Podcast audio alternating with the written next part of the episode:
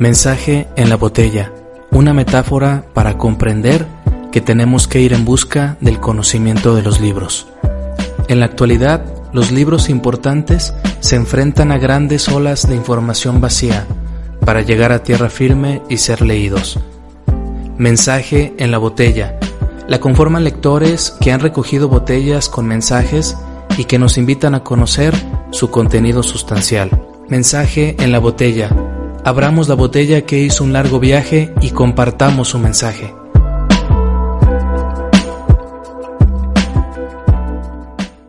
¿Qué tal mis amigos y amigas? Bienvenidos nuevamente a una reseña más de Club de Lectura Mensaje en la Botella, la iniciativa que he creado poquito más de dos años, dos años y medio, para la promoción de la lectura y hacer de este mundo un mundo de lectores.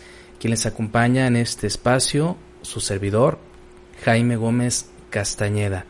Bien, pues vámonos directamente a este libro que ustedes están viendo en su pantalla, quienes nos siguen por YouTube y quienes están en la versión podcast, estamos viendo en la pantalla el libro El milagro del mindfulness del eh, monje budista Thich Nhat Hanh.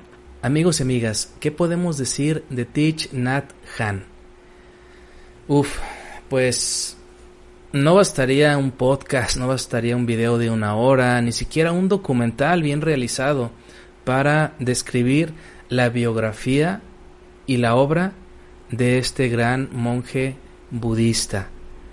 Su trayectoria estoy seguro que se va a recordar por muchas décadas.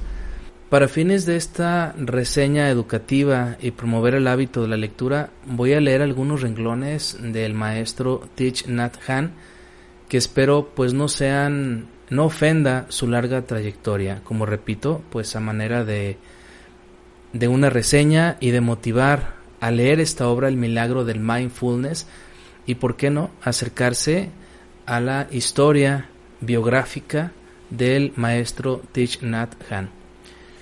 Bueno, pues fue un monje budista zen, escritor, poeta y activista por la paz vietnamita. En 1967 fue nominado por Martin Luther King para el Premio Nobel de la Paz.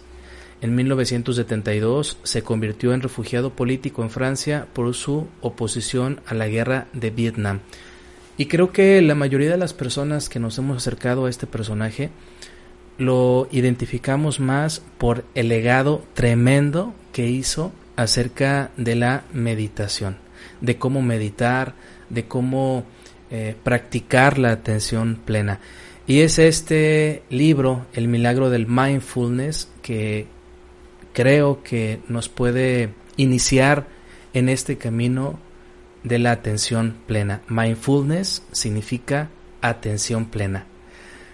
El maestro Thich Nhat Hanh es un personaje que será recordado por muchas décadas y su legado está en, las obras que ha escrito, tanto poéticas como ejercicios para practicar la atención plena. ¿Por qué y para qué leer esta obra? Ponga mucha atención, querido y querida lectora. ¿Por qué leer esta obra y para qué? Son dos eh, preguntas eh, que nos deben de, llamar la atención. En una, ¿por qué buscamos una causa? Y el para qué tiene que ver con el crecimiento personal.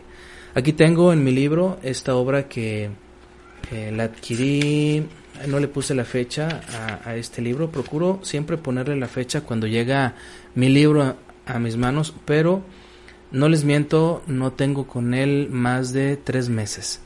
Lo he estado leyendo poco a poco porque no es un libro que se lea en un centón, como decimos aquí en México, o sea, que se lea rápido.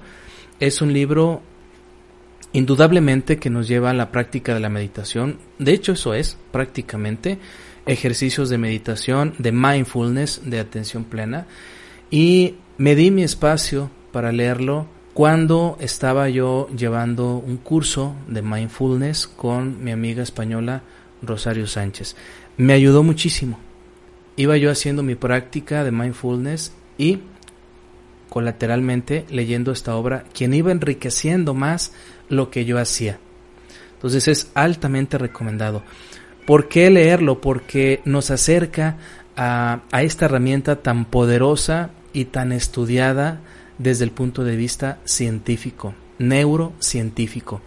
Desde los años 70 el mindfulness se puso de moda y parece que en la actualidad eh, está de moda todavía a un grado gigantesco. Creo que la, la pandemia COVID y el mundo en el que en el que vivimos, el que hemos convertido en la actualidad, nos ha empujado a este tipo de herramientas que ayudan muchísimo a disminuir la ansiedad, a disminuir la depresión y otros padecimientos como el estrés.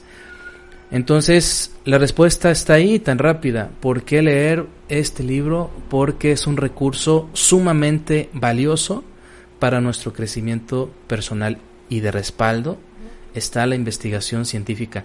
Muchas personas cuando escuchan mindfulness piensan que es eh, algo esotérico, algo charlatán, algo que solamente hacen los monjes por allá en el Tíbet y que pues está muy lejos de nosotros.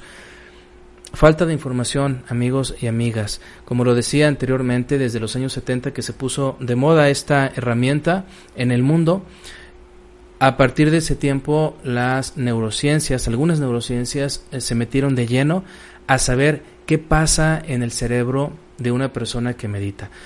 ¿Y quiénes fueron los sujetos de investigación? Pues los propios monjes, los monjes budistas, quienes al someterse a este tipo de pruebas experimentales, pues contribuyeron al descubrimiento de el impacto que genera la meditación, el acto de meditar en una persona.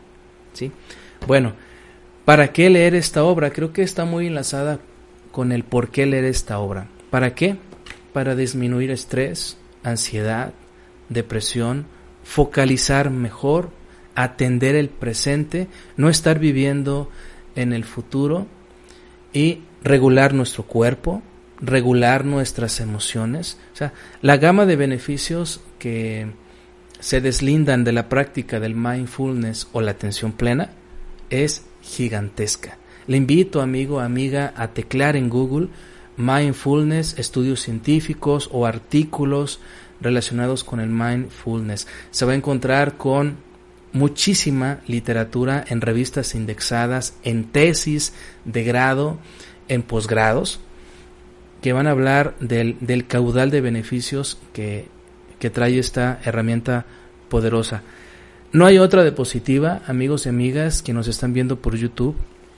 En esta diapositiva nos vamos a detener ahí precisamente donde está este título, por qué y para qué leer esta obra, y estamos viendo al maestro Thich Nhat Han ahí abajo.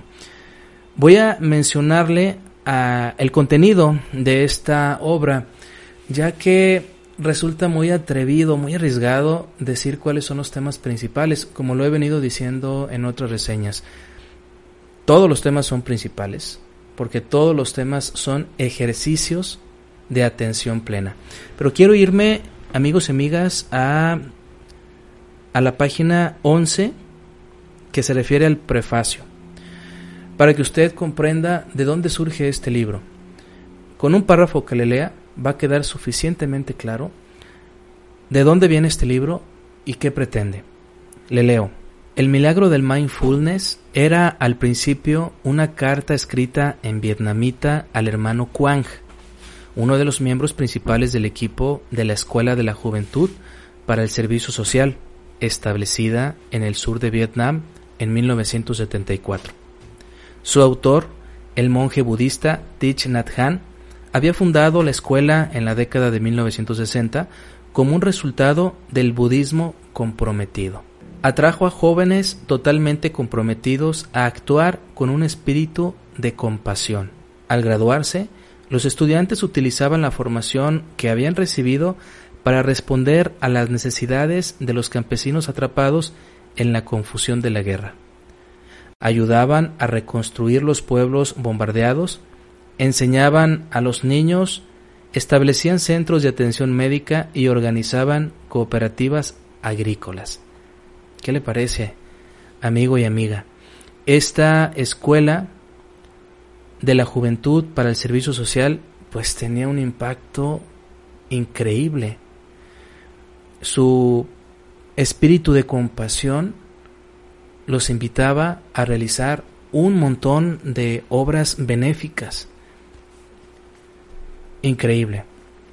Entonces, Thich Nhat Hanh envía una serie de cartas que luego se convirtieron en este libro para levantar la moral de los y las estudiantes de este instituto, que se veían pues agobiados por la guerra y con, con desánimo. La carta que pues consistía en un montón de hojas, como digo, se convirtió en un libro y resulta que esta carta, más que una eh, invitación a incrementar la moral, a elevar la autoestima, a no desfallecer, era ni más ni menos un compendio de técnicas para practicar la atención plena. Entonces, se va a encontrar en este libro, El milagro de mindfulness, un montón de técnicas para meditar. Así es, amigos y amigas, este libro es un compendio de técnicas para practicar la atención plena. Recomienda ejercicios que usted va a leerlos y dice uno, híjole, pues qué sencillos, pero qué profundos. Y nos va a insistir el maestro una y otra y otra vez cómo el concentrar nuestra atención en la respiración nos trae claridad mental, nos trae paz interior, nos trae una regulación más adecuada de las emociones. Aunque no lo dice así claramente, con este ejercicio se van a regular las emociones en un lenguaje muy amoroso, muy sencillo, nos va a explicar cómo practicar la atención plena nos hace personas libres, nos hace personas más enfocadas en nosotros mismos y nos va a liberar de la angustia, el estrés y la palabra clave del budismo, del sufrimiento. En este libro se hablan de los pensamientos, qué son los pensamientos, las diferentes posiciones o las más ideales para, para meditar, cómo podemos hacer meditación en cualquier lado. No necesitamos mudarnos al Tíbet, refugiarnos en una montaña para practicar la atención plena. Desde las pequeñas acciones que realizamos día con día hasta acciones que impliquen sentarse en una posición determinada, con la espalda erguida, la barbilla un, tanto recogida, nos llevan a la atención plena, a vivir el aquí y el ahora. Amigos y amigas, podríamos dedicar más tiempo y más horas a hablar de lo que significa el mindfulness, pero creo que la invitación a leer este libro puede contestar esa pregunta de la mano de un experto. El libro no rebasa los 200 pesos mexicanos. Yo lo adquirí por Amazon, llegó al instante. Si usted practica mindfulness a través de eh, un instructor o a través de videos, le recomiendo ampliamente hacer sus ejercicios y enriquecer su práctica con este libro. Hace unas semanas eh, le recomendé esta, esta fuente bibliográfica a una de mis pacientes y le dije, lo que estás haciendo en, en las semanas eh, relacionado pues con la meditación, lo que estás practicando como meditación se va a enriquecer sobremanera cuando leas este libro. Es un libro que lo dije al principio, se lee despacio. ¿Por qué? Porque te invita a practicar. Creo que es una falta de respeto tremenda leerlo en dos horas, tres horas, una semana. No, es un libro que te detiene para que respires, pongas atención en tu respiración, en tu cuerpo y practiques la atención plena. Amigos y amigas, hasta aquí llegamos con esta reseña de este libro, El milagro de mindfulness del gran maestro Thich Nhat Hanh. Deseo haber estimulado el interés por acercarse a esta obra. Realmente vale muchísimo la pena. Es una obra para todos y todas. Me faltó decir al principio, no requiere que usted tenga un nivel académico determinado. El maestro Thich Nhat Hanh es un, es un, fue un ser de luz, fue un ser en paz y un ser muy sencillo. No le va a costar trabajo acercarse a estas letras y mucho menos practicar los ejercicios tan simples y tan profundos. Recomendación, si usted va a practicar mindfulness, todos deberíamos de practicarlo en este planeta, no necesariamente tenemos que estar enfermos de ansiedad, de depresión o de alguna cosa de estas, porque los beneficios, ya lo dije, son amplísimos. Yo le recomiendo que se acerque un maestro, una maestra, un instructor, para que reciba ese acompañamiento en la práctica del mindfulness y se nutra, como lo dije ya anteriormente, con fuentes bibliográficas para continuar practicando. Es una disciplina, no es la llave mágica, no es la fórmula mágica que nos va a resolver la vida, pero sí es una herramienta poderosísima que actúa sobre nuestro cuerpo y nuestra salud mental. Y claro, nuestra salud social, nuestra interacción con los demás. Quien practica mindfulness se va a notar en su casa, en su trabajo, en la escuela, donde se desenvuelva. Bueno, pues me despido, nos vemos, nos escuchamos en la siguiente reseña. Le mando un cálido abrazo y medite, por favor. Le va a traer muchos beneficios. Hasta la próxima.